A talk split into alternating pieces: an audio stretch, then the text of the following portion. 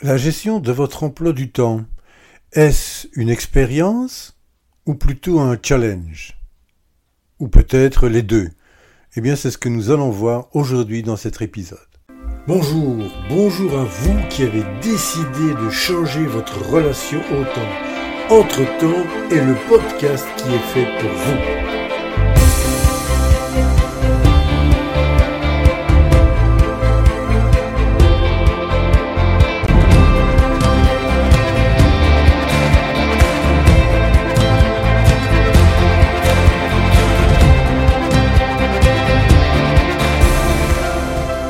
Nous allons réellement voir le temps d'une autre manière, un autre regard sur votre temps, et je vous emmène dans cette aventure qui vous offrira de retrouver du temps pour vous, mais aussi plus de sérénité au quotidien.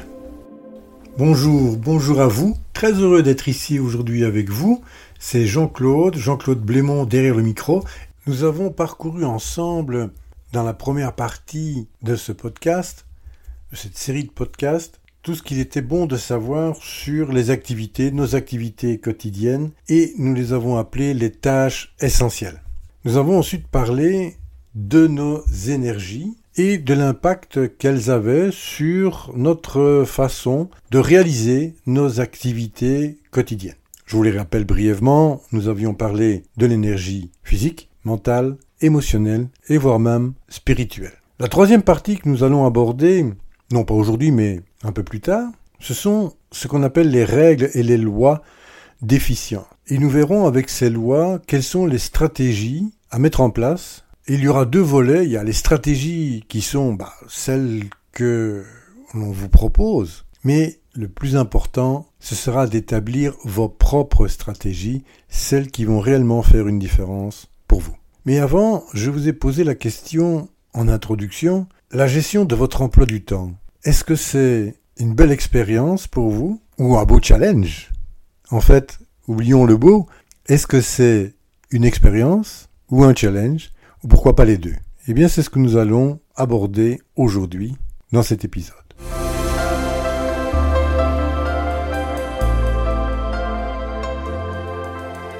Ici, nous commencions par une tentative de définir qu'est-ce que l'expérience ou qu'est-ce qu'un challenge, un défi en français. Alors, tout d'abord, parlons d'expérience. Eh bien, pour moi, elle désigne généralement une, une situation que l'on a vécue et qui procure ou qui va créer une connaissance ou des connaissances particulières.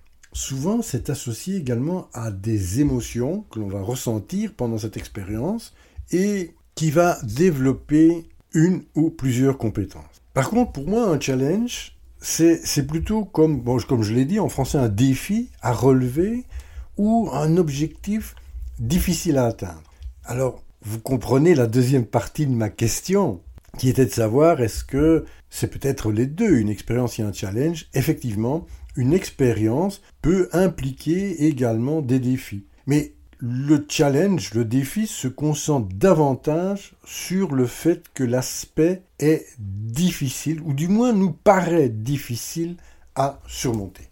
Donc, une expérience, c'est une situation vécue qui procure des connaissances ou des émotions qui vont nous aider à développer nos compétences, alors qu'un défi est un objectif difficile à atteindre ou un obstacle à surmonter. Mais pourquoi tu nous parles de ça, Jean-Claude? Eh bien, c'est très simple. C'est vrai que retrouver du temps pour soi, de mieux gérer son emploi du temps, souvent considéré comme un challenge. C'est vrai, c'est comme ça aussi que moi je l'ai ressenti pendant plusieurs années. Mais ce que j'ai surtout également ressenti, c'est l'aspect expérience. J'ai expérimenté toute une série de choses pour améliorer ma relation au temps, et ça a été souvent une situation que j'ai vécue et qui m'a procuré des émotions, des émotions très intéressantes, des émotions qui ont réduit bien entendu mon stress, mais également de nouvelles connaissances sur comment je pouvais m'améliorer au jour le jour. En fait, il y a beaucoup plus de points communs entre un challenge, un défi, et une expérience que de différence. Et ça devient flagrant, j'avais, j'aime bien, j'aime bien la main, j'aime bien les étapes en cinq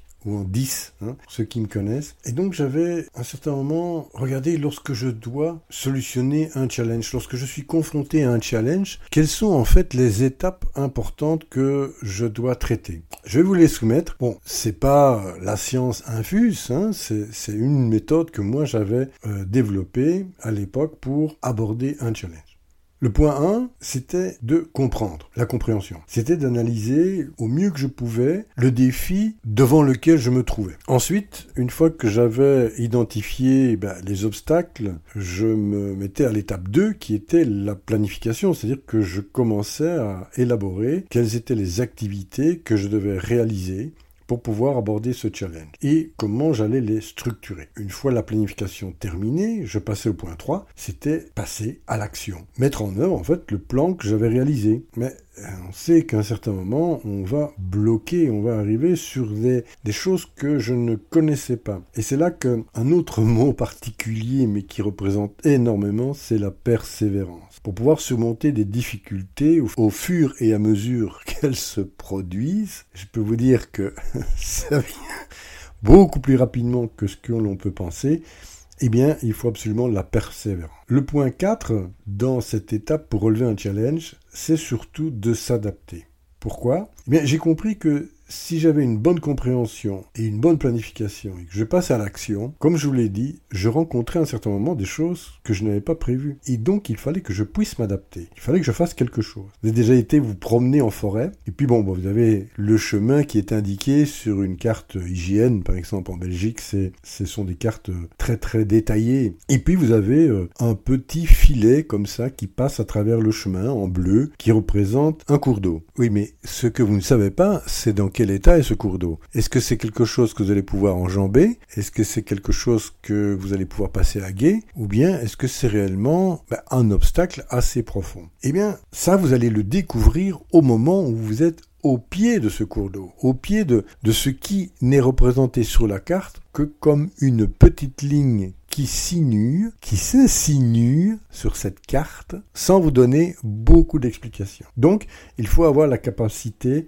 de s'adapter. Et la dernière étape que j'ai toujours recommandée, quel que soit le challenge, c'était de faire une évaluation. Une fois que les résultats étaient obtenus, c'était en fait de, de revoir simplement, ben, ne fût-ce que deux choses. Qu'est-ce qui avait bien fonctionné et qu'est-ce que l'on pouvait améliorer? Déjà, si on fait simplement ces deux petites étapes, qu'est-ce qui a bien fonctionné et commencer par cela avec vous, mais surtout si vous travaillez en équipe, commencez par qu'est-ce qui a bien fonctionné, essayez de bien ancrer cela, et puis après, qu'est-ce qui pourrait être amélioré pour que cela fonctionne encore mieux. Donc, je l'ai appelé l'évaluation. Donc, reprenons les cinq étapes rapidement d'un challenge. Compréhension, planification, action, adaptation, évaluation. Alors, concernant l'expérience, lorsque j'étais confronté à une nouvelle expérience, je vous ai dit par exemple une intégration d'une nouvelle société, d'une autre société. Donc pour moi, ce n'était plus réellement un challenge parce que j'avais déjà intégré plusieurs sociétés auparavant. Eh bien, cette nouvelle expérience, chaque société était naturellement différente. Eh bien, j'avais également cinq étapes par lesquelles je passais pour me préparer et exécuter cette nouvelle expérience. La première, c'était la planification. Ça l'est toujours d'ailleurs, hein. En fait, j'essayais de définir le plus clairement possible quel était l'objectif et les grandes étapes nécessaires et quelles seraient les ressources dont je dois disposer pour pouvoir effectuer cela au mieux. Ensuite, il y avait une deuxième étape qui était la préparation, c'était de rassembler tous les éléments qui sont nécessaires pour pouvoir réaliser. Si je parle de l'intégration, eh bien pendant ce qu'on appelle en termes financiers la due diligence, c'est-à-dire de, de voir si ce que la personne qui vous vend la société reflète bien la réalité, eh bien on collectait énormément d'informations et ces informations étaient nécessaires à une bonne préparation de cette nouvelle expérience. Ensuite, bien entendu, étape trois, bah, c'était la mise en œuvre. Il fallait effectuer, bien entendu, toutes les actions parce que l'intégration n'allait pas se dérouler toute seule. Encore une fois, je prends l'intégration comme étant un exemple ici. Ensuite, eh bien, il fallait observer ce qu'il se passait. C'est-à-dire, vous faites certaines activités pour intégrer bah, deux corps qui sont relativement différents, eh bien, il faut voir quels sont les effets qu'il se passe. Il faut observer et il faut réfléchir si l'action est correcte. Par exemple, lorsque on décidait de mettre un système en commun, notamment dans le domaine de la production, c'est là que souvent on a dû observer ce que cela ferait si on mettait le système de la société qui était celle qui faisait l'acquisition pour harmoniser. C'était pas forcément la meilleure décision à prendre. Ensuite, lorsque c'était terminé, il y avait toujours une analyse des résultats pour voir si on avait effectivement atteint les objectifs qu'on s'était fixés. Parce que lorsqu'il y a intégration de deux sociétés suite à une acquisition, il faut savoir que, eh bien, il y a un certain moment des objectifs d'efficience, c'est-à-dire qu'en mixant les deux sociétés, on peut être à même de réduire une partie des activités parce qu'il y a un tronc commun qui peut prendre en charge toutes ces activités. Par exemple, la finance, la gestion des ressources humaines sont deux exemples avec, par exemple, aussi les achats. Alors, mes cinq étapes pour réaliser une expérience, telle que je vous l'ai expliquée, c'est la planification, la préparation, la mise en œuvre, l'observation et réflexion, et en cinq, l'analyse des résultats. À ne jamais, bien entendu, oublier, c'est là que l'on met en relief notre expérience et l'amélioration de nos connaissances.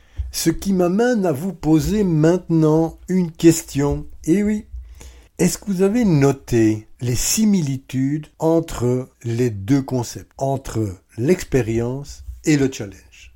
L'avez-vous noté?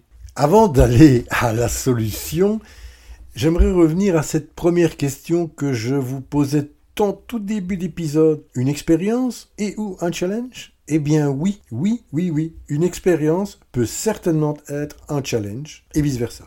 Les deux concepts, ah bien, ils ne s'excluent pas mutuellement. C'est-à-dire qu'une expérience peut devenir un challenge lorsque vous êtes confronté à des aspects difficiles, inhabituels ou qui sont stimulants dans le cadre de votre expérience. Si vous vous souvenez cet exemple de cette fameuse promenade en forêt où à un certain moment, bah, c'est une belle expérience, ça a été préparé et vous vous rencontrez, vous êtes en face d'un cours d'eau qu'il faut maintenant franchir, ça devient un challenge. Donc, une expérience peut contenir des challenges. Mais de même, un challenge peut se transformer en une expérience d'apprentissage, et voire même de croissance. Et lorsque vous relevez un défi, vous pouvez acquérir des nouvelles compétences. Et vous savez, il y a quelque chose que je voulais également vous dire.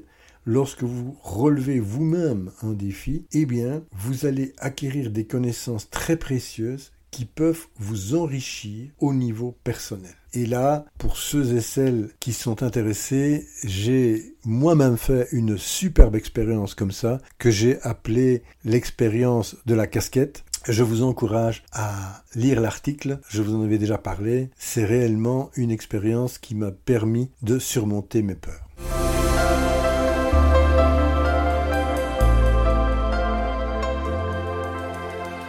Alors revenons à ce que je vous avais dit. Est-ce qu'il y a des points similaires? Eh bien oui, il y en a quatre. Quatre similitudes entre expérience et challenge que j'ai, moi j'ai relevé dans mes cinq étapes. Les deux ont une phase de planification. Les deux ont une mise en œuvre ou une action, parce que sans action, il ne se passe rien. Les deux ont une phase soit d'observation et de réflexion, soit d'adaptation. Mais pour moi, c'est réellement similaire. Et les deux se terminent par une analyse des résultats ou une évaluation. Il y a deux points qui distinguent le challenge et de l'expérience. Le challenge, je vous ai parlé qu'il y avait une nécessité de bien comprendre ce dont on parlait. Et l'expérience, nous avons parlé de la préparation. Mais en fait, est-ce qu'elles sont réellement différentes, cette compréhension et cette préparation? En fait, elles sont complémentaires. Une bonne compréhension va vous permettre de faire une bonne préparation.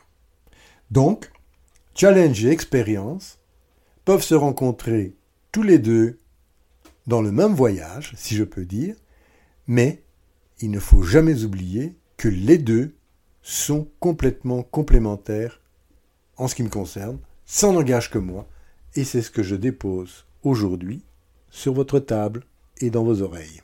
Voilà, nous arrivons à la fin de cet épisode.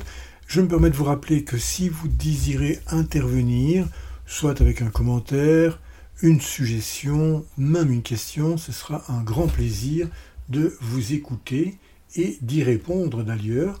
Vous pouvez me joindre, bien entendu, à l'adresse suivante, j'aime arobase oruposa point com. Je vous remercie pour votre présence chaleureuse et votre écoute, et je vous donne rendez-vous au prochain épisode où nous aborderons les règles et les lois d'efficience. Alors, nous parlerons de Pareto, de Carlson, de Hofstede, et de bien d'autres. Voilà, je vous donne rendez-vous au prochain épisode et d'ici là, prenez bien soin de vous. Je vous propose de continuer l'aventure sur le site internet oruposa point com. À très bientôt. Au revoir.